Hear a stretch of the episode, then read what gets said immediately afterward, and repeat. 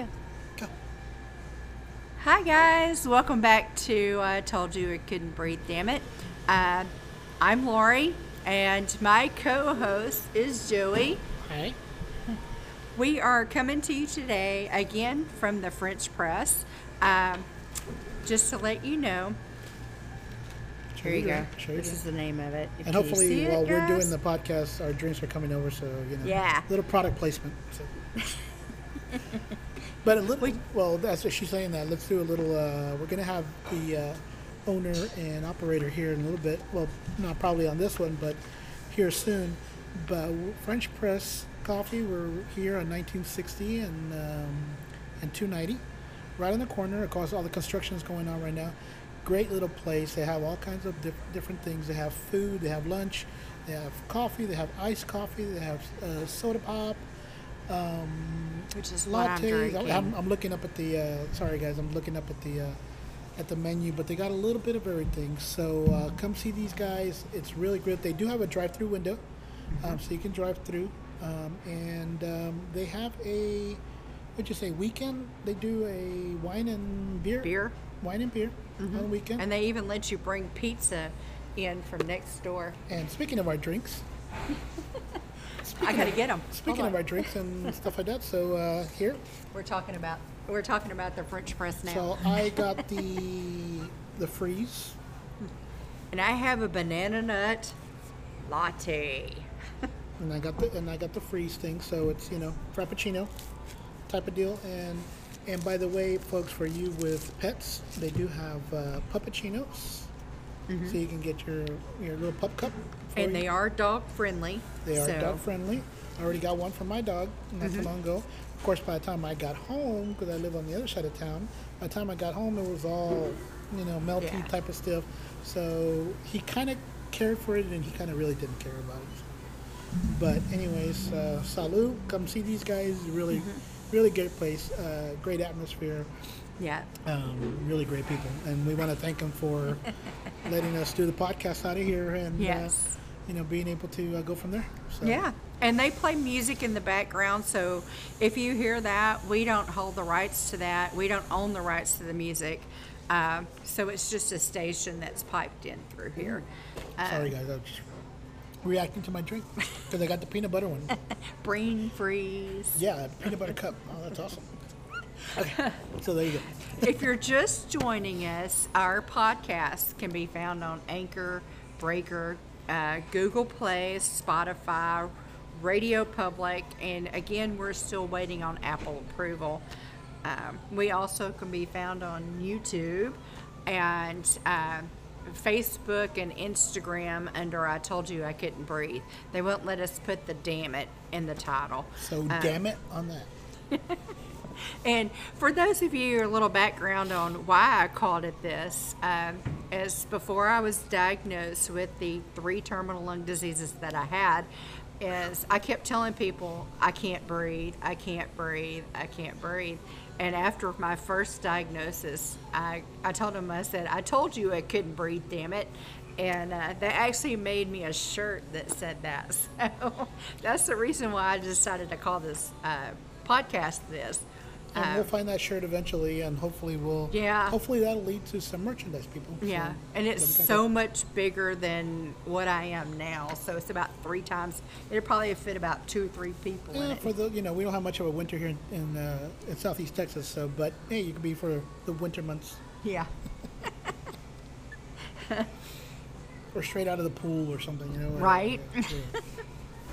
when we left off, uh, we had talked about me going to the PH on the road, and me actually eat, meeting one of the um, specialists for PH here in Houston. And she was a speaker at the luncheon. We were talking about, or she had talked about meds, the new meds that were being developed, um, the advances in detection of the disease, although it's still most of the time late term before they actually figure out what it is. Um, in my situation, I had been diagnosed with exercise induced asthma for five years before they ever figured out I did not have asthma. So, um, But I had met her. I asked her what I needed to do, um, what tests she needed, all the information she needed to get me over to their clinic. And I remember taking that information back, contacting my pulmonologist, and never got a response. I had requested and requested, and all through the month of September, I had requested that they send my information over because I did have a right heart cath, um, and most of their tests. I think the only one I didn't get have at the time was a VQ lung scan. Um, and it's hard to describe what a VQ lung scan is. Is they basically uh, put like a radioactive dye or uh, something into your IV, and it goes to your lungs. And then when you breathe through the test, as you're breathing this in, um, they can see in the capillaries how backed up your lungs are and where how far the oxygen can go into your lungs or going out. So they measure kind of like both the intake and the output of CO2. So um, that was the last test I had to take, plus the 30 vials of blood they took. I think that's why I call um, anything that has to do with my testing now, I call it the vampire The network. So basically, a X-ray slash Mm-hmm. uh, CT scan sec, slash MRI slash. That's all I want. yeah. But and it's, a VQ because you know it's for the lungs. It's especially for the lungs. Mm-hmm. know, so And it's hard to describe because you are like sitting on a table, and it is like an MRI because they drop you in this little machine. It's I don't know how to describe it. It's been so long. It's got this. It's kind of like an MRI. It stands up, um, or it sits down, and it's about this, and basically, I mean, it scans Like that, It yeah. scans yeah. and they're just focused on your lungs. So, but um, I remember sending all the information to to my pulmonologist and saying, "Please send all my records over to them," and uh, never hearing anything back. And I kept calling and kept calling and kept calling, and uh, I couldn't understand why they weren't sending it over. And finally, through the PH Association, which helped me tremendously, um, there was an attorney on the board as well. She kind of helped me draft a notice for them to uh, send the information over there to them. I had to go so far as to saying, if you do not, I'm going to contact the Texas Medical Board and have them ding your license. There wasn't any sense in suing because if you sue in the state of Texas, it's only a $250,000, um, I guess, uh, court case winnings if you win. And I would just spend that on attorneys. Yeah, that's that's a So- li- it's a cap limit that they have on Yeah, and it's basically, like- it's a $250,000 malpractice something like that. Yeah. yeah, Yeah. cut off, and that's the maximum. Um, so there wasn't any sense in that. I wanted him to be, have to answer to his governing body, and if you don't know how to treat that disease, and your patient is requesting to be sent somewhere, then you need to be sending them somewhere. Right. You know, that way they're they're with somebody that can help them, and um, And that is your right as a patient. You are, you know, if you don't feel that this certain doctor, Mm-hmm. it's your right to ask for your all your your information from that doctor. Right. And you are more than welcome to go to another doctor, get a second opinion, third opinion, fourth opinion. But that's your right. Just know that. You know, as a patient, you are allowed to do that. You Uh-huh. And like your next, yes, your next steps should be, if you're not getting that information, contact an attorney or you may know someone uh, that can do that for you, which is my case. Um, they didn't charge me; they just simply wrote a little letter Yeah. on my behalf, and automatically that triggered his office uh, to do something, and it wasn't someone in his office. He actually got the letter because nobody else was able to open it because it was specifically meant for, For him. him, which meant his nurse wasn't getting it, which he contacted me directly the day he got it Oh, and was not aware that I had sent the requests over there. And actually, one of my friends went over there with the, I think, the third request, um, with a copy of me signing everything for them to release to the hospital. And it was his nurse that wasn't giving him the information Wow. and she ended up getting fired, oh. which was his personal nurse that Wow, did okay. with all his patients. And the day he called me, he apologized profusely and said, I had no idea Wow. that you wanted, that you had found somebody to take care of you. And um, he immediately sent my records over to Baylor's, uh, I guess, lung clinic that they had because they don't just treat uh, treat PH patients or uh, they treat pulmonary fibrosis as well and other lung diseases. But um, they sent it over to him. They sent my records over to Baylor, and I remember getting a call from the clinic and saying, "Okay, we received your records. It's going to be at least three weeks to a month before we can set us, set you in there in our clinic." And that was early in the morning, and then that afternoon, about six o'clock or that evening, I remember getting a call directly from Dr. Frost. Dr. Safdar is who I had met uh, prior to all this that kind of got the ball rolling. And Dr. Frost, who was the main uh, doctor in the clinic there, she called me up and she said, Great doctor. Great doctor. yeah, she's awesome. wonderful. We call her Dr. Heels because you could always hear her walking down the uh, the corridor, and all you could hear was click, click, click, click, click. so as she walked, uh, but she came in. Uh, she called me and she said, uh, "I want you in my clinic first thing Monday morning. Uh, we're not going to wait two or three weeks. Uh, I need to see you now." Wow. And I was like, okay. I had no idea. And sure enough, we walked in there first thing Monday morning.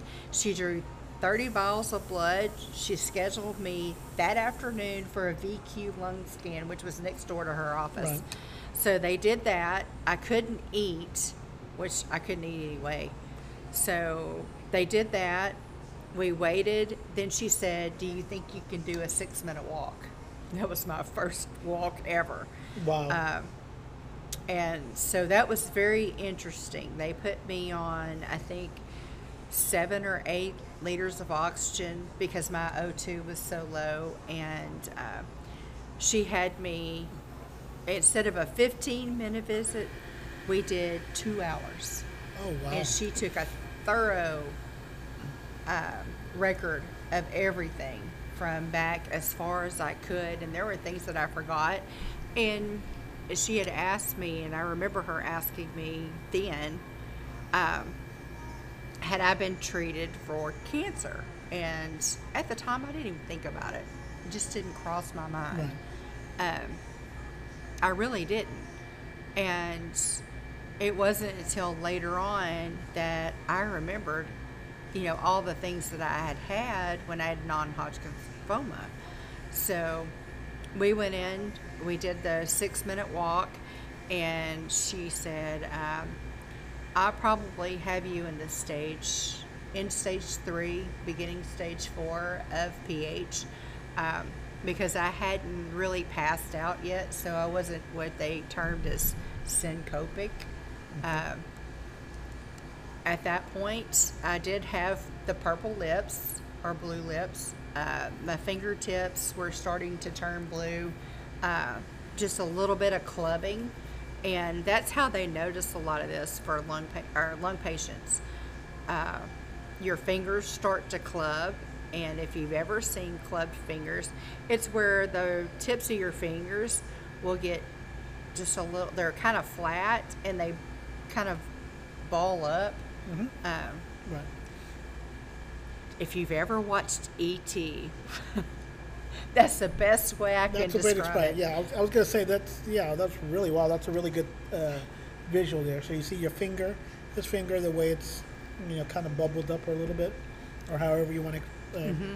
Yeah. It's bubbled up on the end, Yeah. and that's uh, because your fingers are trying to get some kind of circulation. Right. So again, your blue tinting that everybody talks about, yes, your lack of oxygenation to those extremities, to those areas. Mm-hmm. Yeah. And when she was talking about needing, you know, more than, you know, how many liters did you say again on your on your walk?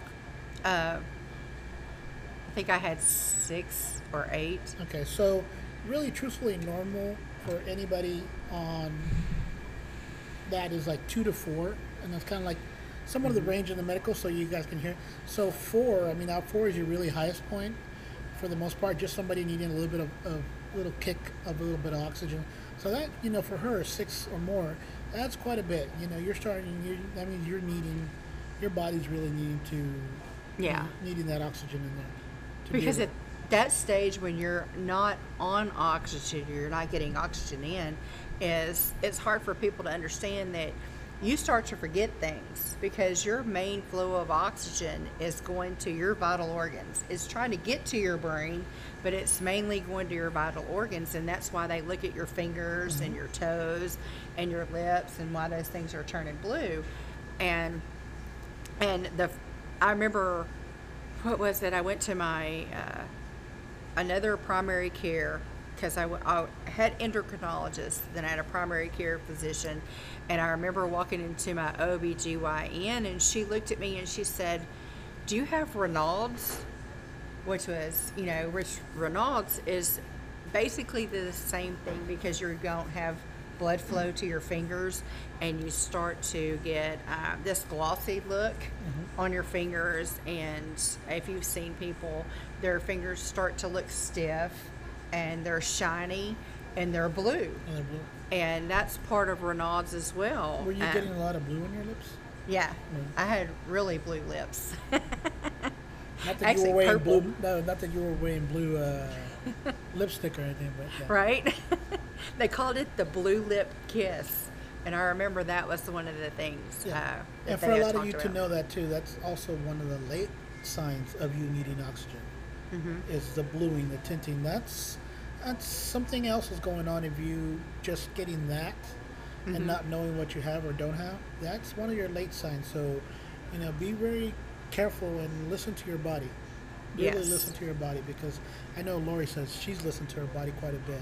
You know, Mm-hmm. and even though she was active as a, as a kid and growing up and everything, still she listened to her body, and that's what led to all this. So, Yeah. you know, you can't we can't say that enough. Listen to your body. Your body will tell you what's going on. Yeah, and that was one of the things that I learned when talking with Dr. Frost, and she's seeing all the fluid and stuff on me that first visit.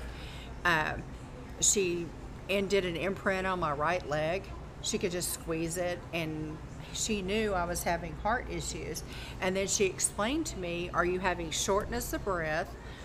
Or can you not breathe? And then she told me the difference. Mm-hmm. And the difference was if you're short of breath, that means there's fluid around your heart and which is causing compression and shortness yeah. of breath. Mm-hmm. If you can't breathe, that's your lungs. And if there's fluid around your legs, then it's going to be around your heart and lungs because those are signs that your body is retaining fluid mm-hmm. because it can't get it off. So, and what she's saying about the heart, you know, fluid around your heart and lungs, um, that's when you hear the congestive heart failure or CHF, um, which is another thing. So when she has all this, all this other stuff could be happening at the same time. Right. And they got to really try to pinpoint what is it that's going on. Right, exactly. And that's what PH causes is we don't necessarily die from uh, not being able to breathe. It's our heart is overworking and it basically explodes because we mm-hmm. usually have acute right heart failure. Mm-hmm. And um, Or that means of the- everything's backing yeah. up into this chamber. Yeah. So basically, your heart is what they say, you know, kind of your fist. So basically, your heart's doing this mm-hmm. because it's trying to get more oxygenated blood in there, trying to push it out, and it, it's all staying there because it's It can't go anywhere. can't go anywhere because there's no, the function is not there. So Right. when your heart, uh, so you guys can have a little visual, when your heart pumps, it pushes and contracts, and then it goes, and then it opens up, refills, gets full of nice oxygenated blood, and then pushes it back out. Right. Well, this refilling gets like this, and it's not, doesn't have the electricity, so it starts doing this, this, this, this, this, this, this. Yeah. And you guys. And I'm doing a and- visual for you guys that are listening. I'm doing a visual. I keep opening my hands from you know like a claw. I keep opening it, opening, opening. That's what I'm. That's the visual Yeah. that I'm doing for you guys that are listening and can't can't see. Yeah, it. can't see it.